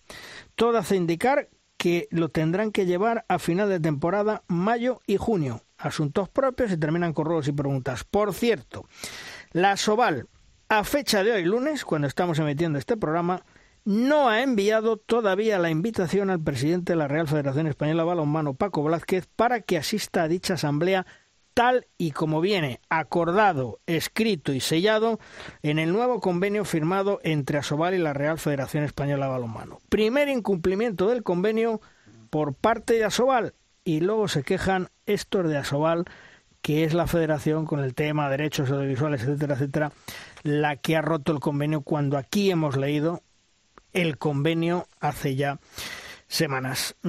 ¿Pensáis que las relaciones Federación Asobal tienen arreglo o esto es un divorcio de por vida? A sí, ver. Yo, creo, yo creo que al final estamentos superiores, como han, han pasado en otras disciplinas, si la cosa se pone mucho más, más tensa, tendrán que mediar. Es que están condenados, es que esto no, va, no puede ser perpetuo. Sí, pero eh, Pablo, ¿tienen que mediar o tienen que tomar una decisión? Bueno, pues eh, primero mediar y si no hay opción, decir, pues tomar el, una decisión. El Consejo Superior de Deportes, en este caso, hmm. eh, ¿está legitimado? ¿Tiene eh, la jerarquía para tomar la decisión de si se juega o no Copa del Rey, de si se juega o no Copa Asobal, de si los partidos los da uno u otro operador? No. ¿Tiene el Consejo pues Superior en eso de Deportes? No, quizá no están legitimados, pero sí están eh, obligados moralmente a conseguir acuerdos. mediados. A mediados, y a presionar. Sí, claro. Entonces, al final, el, el hecho final es el mismo. Sí, pero, pero vamos a una, vamos a ver una cosa. Si tú has firmado un convenio de cuatro años, que me imagino se lo habrán leído antes de firmar, porque uno cuando firma una cosa, yo tengo lo normal dudas, es leerlo, ¿eh? ¿eh? es leerlo y saber antes de firmar. Es que Asobal ahora quiere romper ese convenio de cuatro años que ha firmado con la Federación Española de Balonmano. Pero es que hay otra cláusula, hay otro apartado, que no sé si, si es que eh, o no se lo han leído o no han ido al colegio, porque dice que si rompen el convenio, todos los derechos, y ya no hablo de televisión, hablo de organización, de partidos, de todo, a final de temporada pasan a depender de la Federación Española de Balonmano. Pues entonces, Luis, la Federación Española de Balonmano me da la sensación que lo único que tiene que hacer es esperar. Exacto, exacto. Es lo que tiene que esperar, porque ahora viene lo de la Copa Asobal que os iba a comentar. Por cierto, me cuentan mis pajaritos... Ah, bien pajaritos... que la comisión delegada de la Federación Española de Balonmano, insisto, comisión delegada de la Española de Balonmano, ha anulado las fechas para jugar la Copa Asobal. Se querían jugar el dieciocho y diecinueve de diciembre y ahora tendrán que buscar otras fechas en el calendario, dado que coincide con la celebración del Mundial Femenino veinte veintiuno en España y, según la Federación, es incompatible. Quiero hacer una aclaración ante las noticias vertidas en los últimos días, sobre todo que se han sacado en León, etcétera, etcétera, sobre que la Copa Asobal daba plaza para Europa y que esto era el Susun Corda. Bien, en ese nuevo convenio solo está aprobado que se da plaza para competiciones europeas al campeón. Al campeón solo. Es decir, que evidentemente va a ser el F C Barcelona, porque no creo que... Eh, el jugador, es el club, el entrenador, sean tan tontos de decir vamos a perder la Copa Asobal para que el que juega con nosotros nos gane y vaya a Europa. Bien, pues es decir, el Barcelona, que será el campeón, por lo cual esa plaza pasa a darse a la clasificación de la Liga Asobal. Por lo tanto, seguirá siendo la Copa Asobal, como os vengo comentando, el torneo de la galleta, pese a quien pese, porque no vale. Porque aquí yo creo que se han estado vertiendo informaciones que no son correctas, sobre todo en León, ¿no, Paula? Sí, pero como siempre, aquí les dices una cosa y lo cambian todo. O sea, vamos a dejarlo así. Pero que lo que estabais hablando antes del convenio y tal, es que siempre ha pasado. Me da igual que sea la federación, que sea Asobal, todos incumplen, todos. Siempre, en algún momento han incumplido. Me da igual que sea la Federación, que sea Asobal. Y por el bien del balonmano deberían de entenderse ya de una puñetera vez. Ya no sé cómo decirlo. Porque nos van a abocar a que ya si somos minoritarios vamos a ser sub, sub, sub minoritario. Bueno, pero es que vamos camino de ello, porque eh, eh, los medios de comunicación cada día menos visibilidad. Ahora eh, los que quieran ver balonmano tienen que abonarse, aunque sea un pequeño pago, me da igual, pero no, tienen que... pero si, si lo vieras, si por lo menos lo vieras... Sí, bueno, porque esa es otra, me cuentan que, que se ve fatal, ¿no? Y que, y no, que... el otro día el, el partido del Cangas eh, contra Valladolid, me parece que fue la segunda parte cuando se empezó a ver. La segunda parte. Eh, no, no, no, no te puedo asegurar nada porque aquí tuvimos sí, y tenemos eh, la suerte de... de la primera, finales de la primera parte eh, y la segunda parte se vio completa. Eh, mm. El otro día el partido de Torrelavega, eh, el comentarista dimitió. Dimitió porque no le llegaban las imágenes. Qué raro. O sea, eh, es de vergüenza. Es un poco vergonzoso, creo, ¿eh? No lo sé. Bueno, pues lo dicho, que si en los medios de comunicación cada vez hay menos presencia, porque no hay nada más que coger los periódicos deportivos, en las radios, pues estamos los que estamos de momento, en las televisiones, bueno, pues para qué vamos a hablar. Y si a eso le sumamos pues todo lo, todo lo que está pasando, que encima la gente tiene que pagar aunque sea poquito dinero, pero se pierde visibilidad, y luego las luchas fratricidas que hay, los presupuestos de los clubes que han bajado, los jugadores que vienen extranjeros que son de tercera fila, en fin, ¿qué esperáis de, de la Liga Asobal? Porque yo creo que cada año está más debilitada y con jugadores ya no de segundo, sino de tercer nivel. Eh, ¿tú allí cómo lo ves, eh, Pablo? Bueno, sí, sí, sí. Eh, es lamentable, ¿no? Está quedando todo en un plato cada vez más... Eh, ya, ya ni postre, ¿no? Es, eh, es una muy poquita visibilidad. Quedamos pocos los que hablamos de balonmano. Mm. y cada vez me temo que, que van a ser menos. Eh, eso del pago de, de la Liga Sport yo no termino de entenderlo, porque el pago es simbólico, pero todos sabemos lo que cuesta pagar, por poco que sea, ¿no? Sí. Y, y ya de por sí es un producto que venía bajo el aval de la Liga de Fútbol Profesional. Es, la recaudación, yo creo que son migajas, auténticas migajas que van a obtener por esos veinte euros por muchos los deportes, pero yo creo que van a ser migajas y mm. no va a ninguna parte. Es que no, no termino de entender. Yo creo que al final los pinchazos van a disminuir de forma eh, enorme. Tú fíjate, al... Pablo, que yo, yo defendí en, en su día eh, que hubiera sido más producente, incluso decir sesenta euros al año, la gente le hubiera dado más valor al producto. Quizás no, si, te dicen, bueno. si, si te dicen, no, vamos a cobrar sesenta euros al año. Bueno, pues esto tiene que merecer la pena, porque es que cuesta casi lo mismo que Disney Plus. Bueno, pues no, son veinte euros al año, con lo cual la gente dice, pero bueno, pero algo que por lo que te cobran veinte euros al año, y lo acaba de confirmar Paula. Nosotros tuvimos la suerte inmensa de ver el, el Cangas eh, Valladolid a través de la ocho de Televisión Valladolid, que está siendo una de las televisiones locales que se están involucrando mucho con la difusión de la Liga Asobal, afortunadamente, mm. y desde aquí sí. reconocérselo y darles la La enhorabuena. Sí, sí, sí. Eh, pero si además eh, pues te pasa como en la Liga L E B Oro, que eh, o no tienes el marcador, o eh, se queda enganchado, pixelado, o tu televisión, insisto, que es uno de los grandes problemas, tu televisión no admite el formato de la aplicación de la Liga Sports, porque no todas las televisiones y todos los dispositivos Chromecast lo admiten. Si por eso hay que pagar solo veinte euros, señores, veinte euros es caro. Sí, pero es que eh, yo os digo una cosa, aunque en el tema del balonmano sean dos noventa y nueve, yo creo que esto es el principio de... Sí, no, vamos, la, pro, que, no, la próxima que, temporada que año, diez euros no se lo quita nadie al mes, no, ¿eh? Exactamente, la próxima temporada, Fácil. si consiguen ajustar los problemas técnicos, eh, subirán el precio, pero bueno, si el producto merece la pena, Luis... pues eh, será una forma de que podamos seguir viendo nuestros deportes favoritos sí. eh, desde casa tranquilamente. Que esto también resta gente al pabellón. En, claro. Valladolid, un, en Valladolid un miércoles a las ocho y media de la tarde, ostras, si me lo dan por la tele, ¿quién sale con cinco bajo cero? ¿O en Huesca? ¿O en León?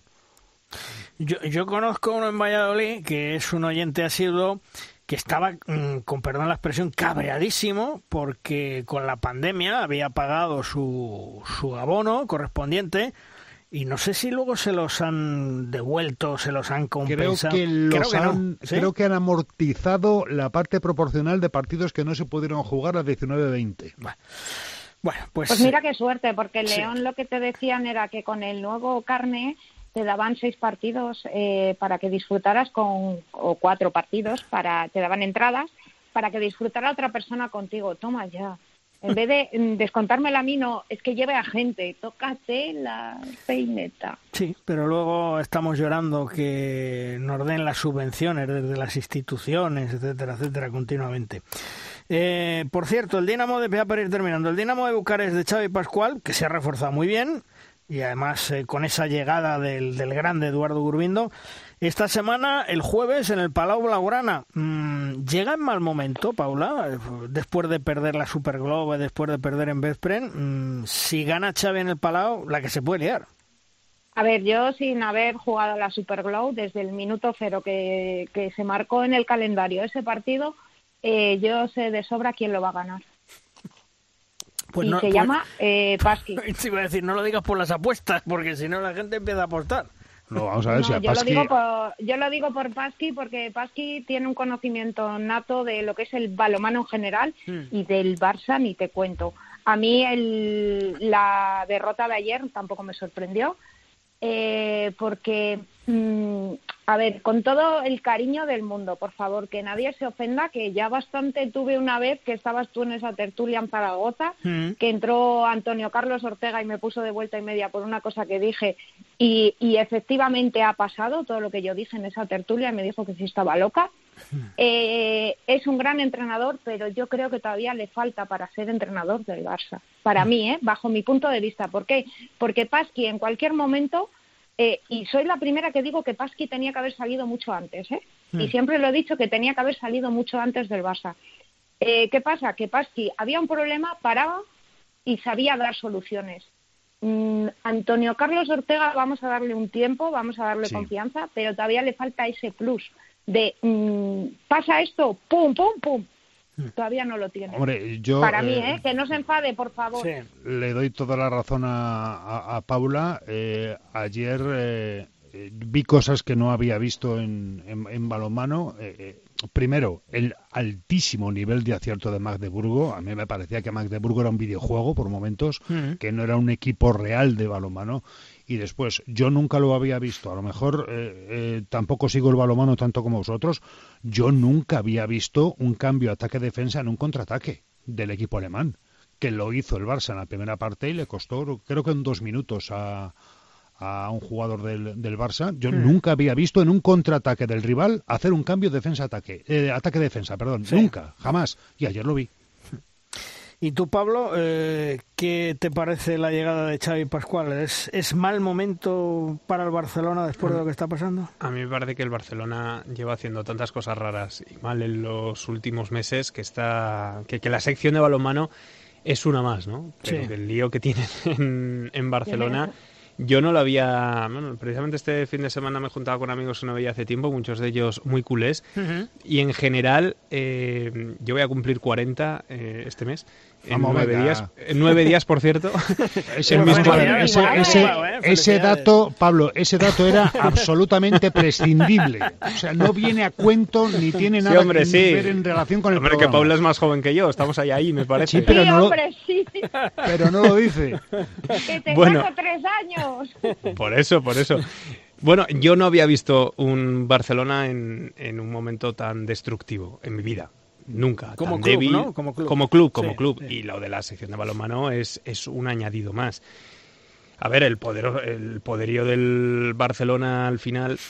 También hablaba con gente de la Liga de Fútbol mm. que me decía que, que, bueno, que tienen una, una estructura a medio plazo, que no va a ser una cosa inmediata, mm. pero a medio plazo tienen una estructura, un camino recorrido, una hoja de ruta para que en unos cinco años se pueda recuperar eh, para poder empezar a hacer incorporaciones importantes a fútbol. Pero bueno, a lo que vamos aquí es eh, que, que bueno, pues que todas esas decisiones que, que se han tomado muy malas en los últimos años con la directiva de Bartomeu, pues han tenido también, parece mentira, porque precisamente en esta disciplina eh, donde bueno, pues no han tenido competencia y tristemente no han tenido competencia, pues hasta allí también han tomado malas, malas decisiones. Pues te voy a decir una cosa, lo que nos acaba de contar yo creo que son unas tremendas y horribles noticias para el balonmano, porque hay una cosa muy clara, el Barcelona cuando empieza a recuperarse va a apostar por el fútbol, seguidamente va a apostar por el baloncesto y no nos olvidemos una cosa, el balonmano español en Europa y en el mundo, en cuanto a porcentajes, puntos, clasificaciones, etcétera, etcétera, de clubes, se mantiene gracias al Fútbol Club Barcelona. Pero ¿tú crees, Luis, que si eh, el Fútbol Club Barcelona de balonmano eh, tiene la mala suerte de perder contra Bucarest el jueves y no hace una temporada digna en Europa, no van a empezar a sonar los teléfonos de los representantes de Alex, Ludovic, sí, de sí. Dicamen, sí. de Lángaro? Sí, puede sí. convertirse en un equipo en desmantelamiento sí, completo. Sí. ¿eh? Pero es que eso es peligrosísimo lo que digo para el balonmano español, porque todos sí. los puntos que sumamos, España, eh, eh, a nivel de selección, bueno, a nivel de selecciones no, a nivel de clubes está la segunda o la tercera en la clasificación de la E H F y nos da una plaza en la Champions y otra no sé qué, no sé cuánto, eso puede empezar a peligrar, porque todos, todo el balonmano español, que no se olvide, que depende y vive gracias al Fútbol Club Barcelona en Europa, porque la Liga Española pero es ese pésima. Es el problema, Luis, en Europa. El problema, pero el problema viene de, de mucho atrás, el problema viene desde que eh, se dejó morir, lo, y lo digo así sí. abiertamente, porque se tenía que haber Eh, eh, todo el balonmano español tendría que haber mmm, ayudado a que un Ciudad Real barra Atlético de Madrid sí. no desapareciera. Pues ese equipo desapareció. Desde ahí sí. vamos a arrastrar y arrastraremos una mmm, paulatina eh, bueno, pues, eh, sí, pérdida, sí. pérdida de competitividad sí. y al final de, de, de lo que es el producto del balonmano español. Bueno, en general. Pues ese y equipo, solo... y lo decía yo antes, Juan Carlos, acuérdate que se lo sí. decía a Juan Andreu, se perdió por un, por un millón, millón de euros que no lo quiso poner Enrique Cerezo. Yo solo quiero llamar la atención de los oyentes fieles, que son muchos de Derrosca, y es que eh, repasen, solo por curiosidad, los sumarios, las introducciones del programa de las últimas tres o cuatro temporadas. Luis Malvar constantemente dice, la Liga Asobal sigue siendo una competición apasionante en los puestos de permanencia. Nunca hablamos de los puestos de arriba. Exacto, nunca. Exacto. Entonces, una liga Pero este año que vamos se man... a hablar. Ojalá. Uf, yo te digo una cosa, estoy convencido. Pero, pero, pero incluso, Paula, está, sí. incluso Paula... No, no habla... va, a ver, el Barça va a ganar la Liga. No va a perder va ni un perder partido el Barça. Par... Va a perder algún partido. ¿Tú crees? ¿Pero contra quién? Sí. ¿Contra un Ademar? ¿Contra un Bidasoa? ¿Contra un Logroño? ¿Contra un Granoller? Bueno. No, yo, yo estoy convencido que no, que va, va a tener en el casillero de derrotas cero. Es decir, en cambio en Europa, ojalá esté en la Final Four otro año. Y tengo mis muy serias dudas. Una no, liga yo tengo mis dudas ahí. Una liga en la que se sabe de antemano el ganador no vale. puede ser atractiva para nadie. No lo es. Absolutamente para nadie. No, no puede ser el atractivo claro. los puestos de permanencia. No puede ser el atractivo los puestos europeos. Si el título no está disputado, esto interesa a cuatro. Una liga eh, donde están jugando... Ni a los del Barça, el... ni sí. a los del Barça. Pero, Pablo... Eh, que los aficionados liga... del Barça solo ven los partidos europeos. Mm. Solo, solo. Que, digo que una liga donde están el Reine Karlsruhe, el Flensburg, el Kiel... ¿Quién va a liderar ahora mismo? El Magdeburgo. Sí, claro. Pues ya está. Eso claro. es una liga atractiva. Y eso es una liga donde los grandes, eh, las grandes firmas alemanas quieren invertir. Y punto, y ya está. En fin, que lo dicho, vamos a ver qué pasa este jueves en ese partido entre el F C Barcelona y el Dinamo de Bucarest. Y yo ya hice mi apuesta, ¿eh? Tú ya has dicho que gana Xavi Pascual. Sí. Por lo tanto, veremos el jueves a partir de las nueve menos cuarto en el Palau Blaugrana, un partido que tiene un morbo tremendo. Nosotros despedimos ya nuestra tertulia. Paula, hasta otro día. Gracias, un beso. Un beso, chicos. Hasta, hasta luego. luego. Pablo, un fuerte abrazo. Nos escuchamos Venga. otro día. Hasta un luego. Un abrazo, adiós.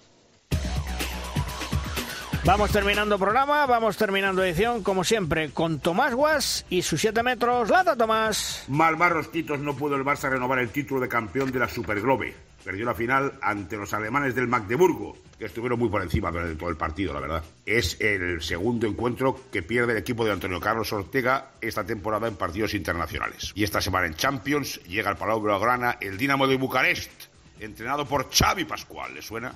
El morbo en el ambiente. Anda, que si también les gana Xavi, menuda semana de pasión y gloria para el balonmano azulgrana. Y con los fantasmas de los grandes éxitos del pasado sobrevolando. Uf, uf, uf. Si es que estas cosas se ven venir. Bueno, pues terminamos programa. Juan Carlos, habrá que estar muy atento a esa Asamblea General Extraordinaria de Asobal, a ver qué depara, porque hay muchos temas y, y muchas cosas que, que cocinar, ¿eh? Sí, pero si, si al final, si todo se va cumpliendo tal y como cronológicamente tú lo vas contando, va a tener que ser el Consejo Superior de Deportes quien decida qué hace qué, así que casi casi se queda en una mera anécdota. Sí, pero el Consejo ya sabes que sí. los no, no, problemas... El, con, el Consejo no tiene que tomar ninguna decisión, claro. o sea, al, al final, si tiene que ir a juicio, a juicio. Sí. Bueno, pues lo dicho, veremos a ver qué pasa con esa asamblea, estaremos pendientes de la Champions, estaremos pendientes de las competiciones europeas femeninas, que no nos olvidemos, hay tres equipos y todo lo que es actualidad en el mundo del balonmano. Juan Carlos, la semana que viene nos escuchamos, un abrazo. Un placer, hasta luego. Y ya sabéis, la próxima cita la tenéis aquí en Derrosca, próximo lunes, para contaros todo lo que es actualidad en el mundo del balonmano. ¡Adiós!